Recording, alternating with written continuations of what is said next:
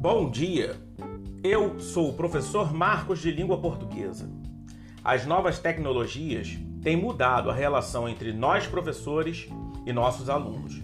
Por isso, agora você vai poder ouvir onde, quando e quantas vezes quiser as explicações de todo o conteúdo apresentado na plataforma em que a nossa aula é postada semanalmente.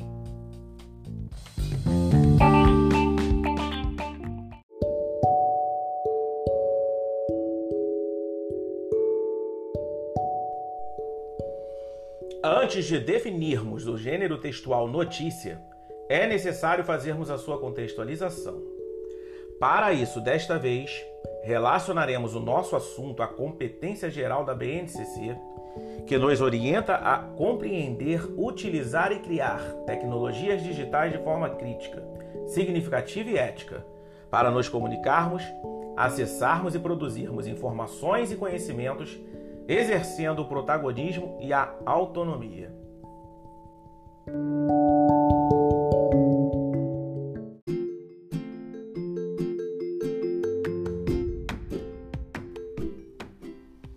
Podemos definir a notícia como um gênero textual do tipo narrativo, cujo objetivo é fazer um relato imparcial sobre um fato ocorrido, colocando o leitor informado e capaz de chegar à sua própria opinião. Para isso, é fundamental que a notícia seja um texto imparcial.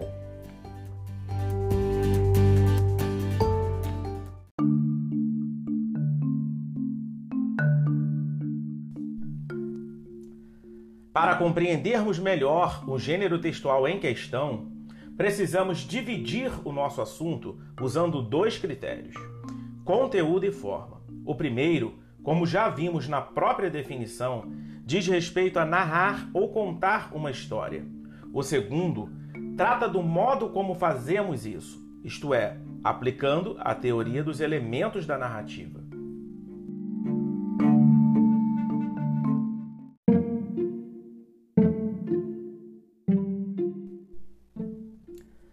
A notícia circula livremente pela nossa sociedade, de modo oral ou escrito, de forma impressa ou digital, formal ou informalmente. Do ponto de vista do ensino-aprendizagem, a BNCC a colocou no campo de atuação jornalístico-midiático, pois esse campo tem o objetivo de ampliar o contato e o entendimento dos usuários da língua com a informação e a opinião.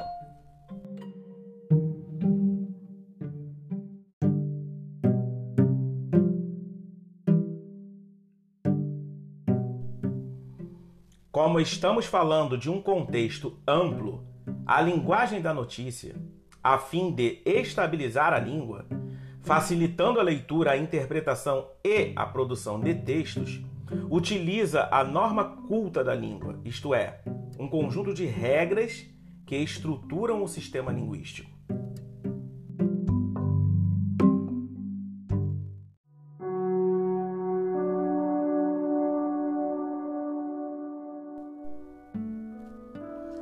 Agora que já sabemos o que é o gênero textual notícia, como, onde, para que, quando e por quem ele pode ser usado na nossa sociedade, podemos ler, produzir e publicar notícias, fotodenúncias, fotoreportagens, reportagens, reportagens multimediáticas, infográficos, podcasts, entrevistas, cartas de leitor, comentários, artigos de opinião de interesse local ou global, textos de apresentação e apreciação de produção cultural, etc como forma de compreender as condições de produção que envolvem a circulação desses textos e poder participar e vislumbrar possibilidades de participação nas práticas de linguagem do campo jornalístico e do campo midiático de forma ética e responsável.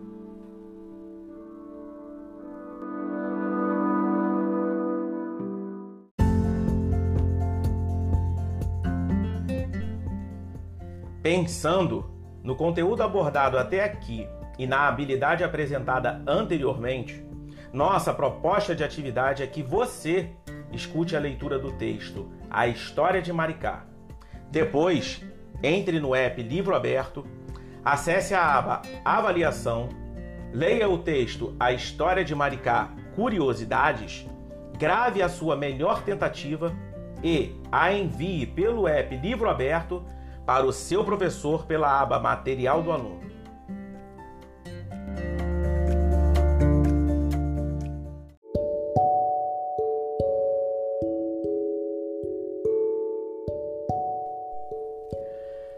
Portal da cidade de Maricá, a história de Maricá. O município de Maricá teve seu povoamento civilizatório iniciado em janeiro de 1574, após a adoção de Seis Marias pelos colonizadores portugueses, no litoral compreendido entre Itaipuaçu e a Lagoa de Maricá. Mas, muito antes da chegada dos colonizadores europeus, a região foi habitada por povos indígenas vindos da Amazônia. Quando os portugueses chegaram à região no século XVI, ela era habitada pela nação tupi dos Tupinambás, também conhecidos como Tamoios. A divisão da região em Seis Marias pelos colonizadores teve início nas últimas décadas daquele século.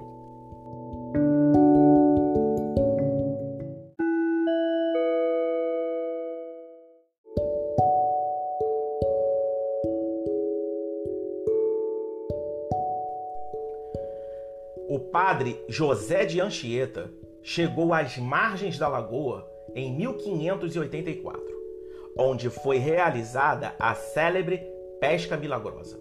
Ele encontrou diversos núcleos de povoamento na região, destacando-se as Seis Marias de Manuel de Teixeira junto à lagoa e a de Antônio Maris em São José de Embaçaí.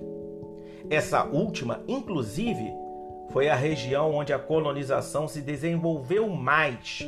Circundando a lagoa, localizava-se a fazenda de São Bento, pertencente à ordem dos monges beneditinos do Rio de Janeiro, e à época foi uma das maiores criadoras de gado e fornecedoras de carnes da capitania.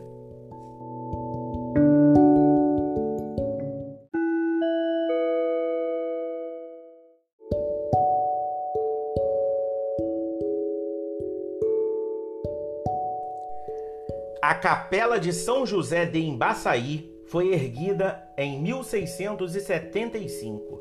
A construção contava com uma arquitetura de valor histórico e ambiental, de estilo jesuítico. Já a primeira capela de Nossa Senhora do Amparo foi erguida na segunda metade do século XVII, dando início ao crescimento do povoamento do município.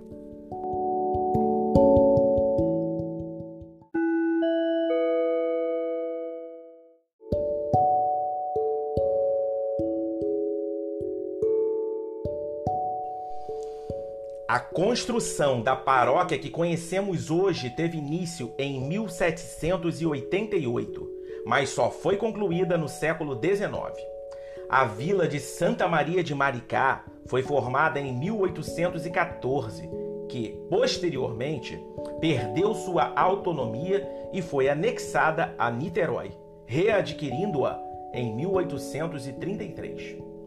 A construção da EFM, Estrada Férrea de Maricá, trouxe um grande crescimento, elevando Maricá à categoria de cidade em 1889.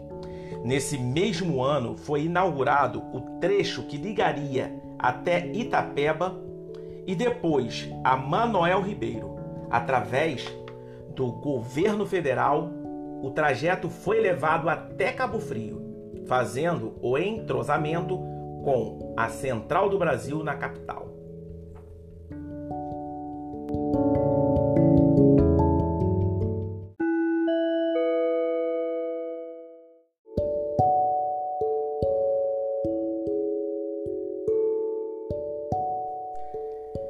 Através dos trens, um dos meios de locomoção mais utilizados na época, os pescadores locais levavam seus peixes para venda nos mercados de Niterói, São Gonçalo e Rio de Janeiro. Para transportá-los, os comerciantes eram obrigados a salgar os peixes devido às grandes distâncias e à dificuldade de locomoção, já que a exportação para Niterói e Rio de Janeiro era demorada. Além da pesca, que sempre despontou na cidade, outro produto bastante vendido era a banana, que também era escoada da mesma maneira.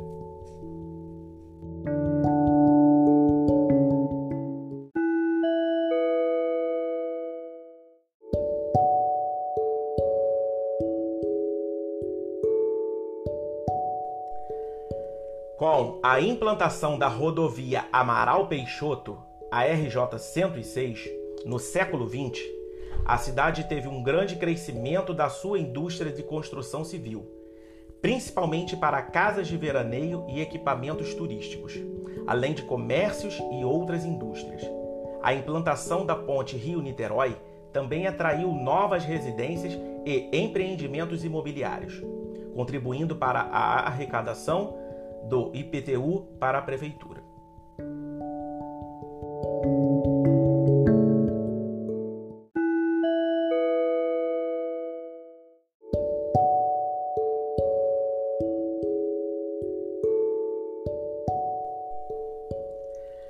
Atualmente, a economia da cidade é fortemente baseada na produção de petróleo, uma vez que seu litoral fica de frente à Bacia de Santos. O campo de Lula, explorado pela Petrobras, é o principal responsável pelas receitas dos royalties aos cofres públicos, tornando a cidade uma das que mais recebem essas receitas no estado do Rio de Janeiro.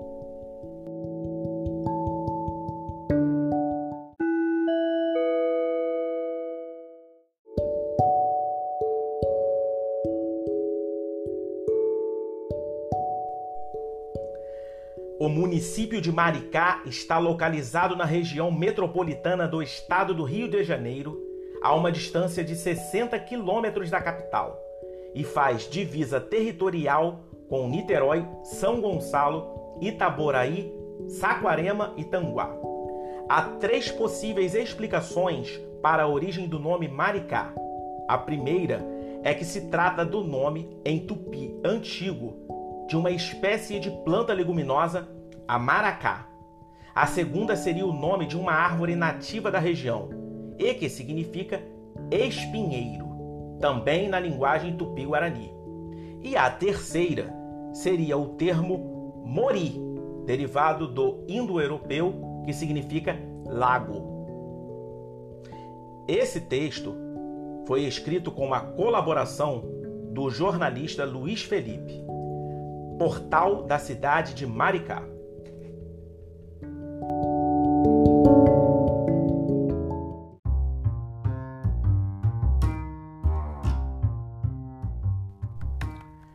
Como vocês já sabem, eu sou o professor Marcos de Língua Portuguesa. Espero que eu tenha sido claro na apresentação desse conteúdo e da proposta de atividade. Nossa abordagem, embora possa recorrer à gramática normativa sempre que for necessário, baseia-se constantemente na BNCC.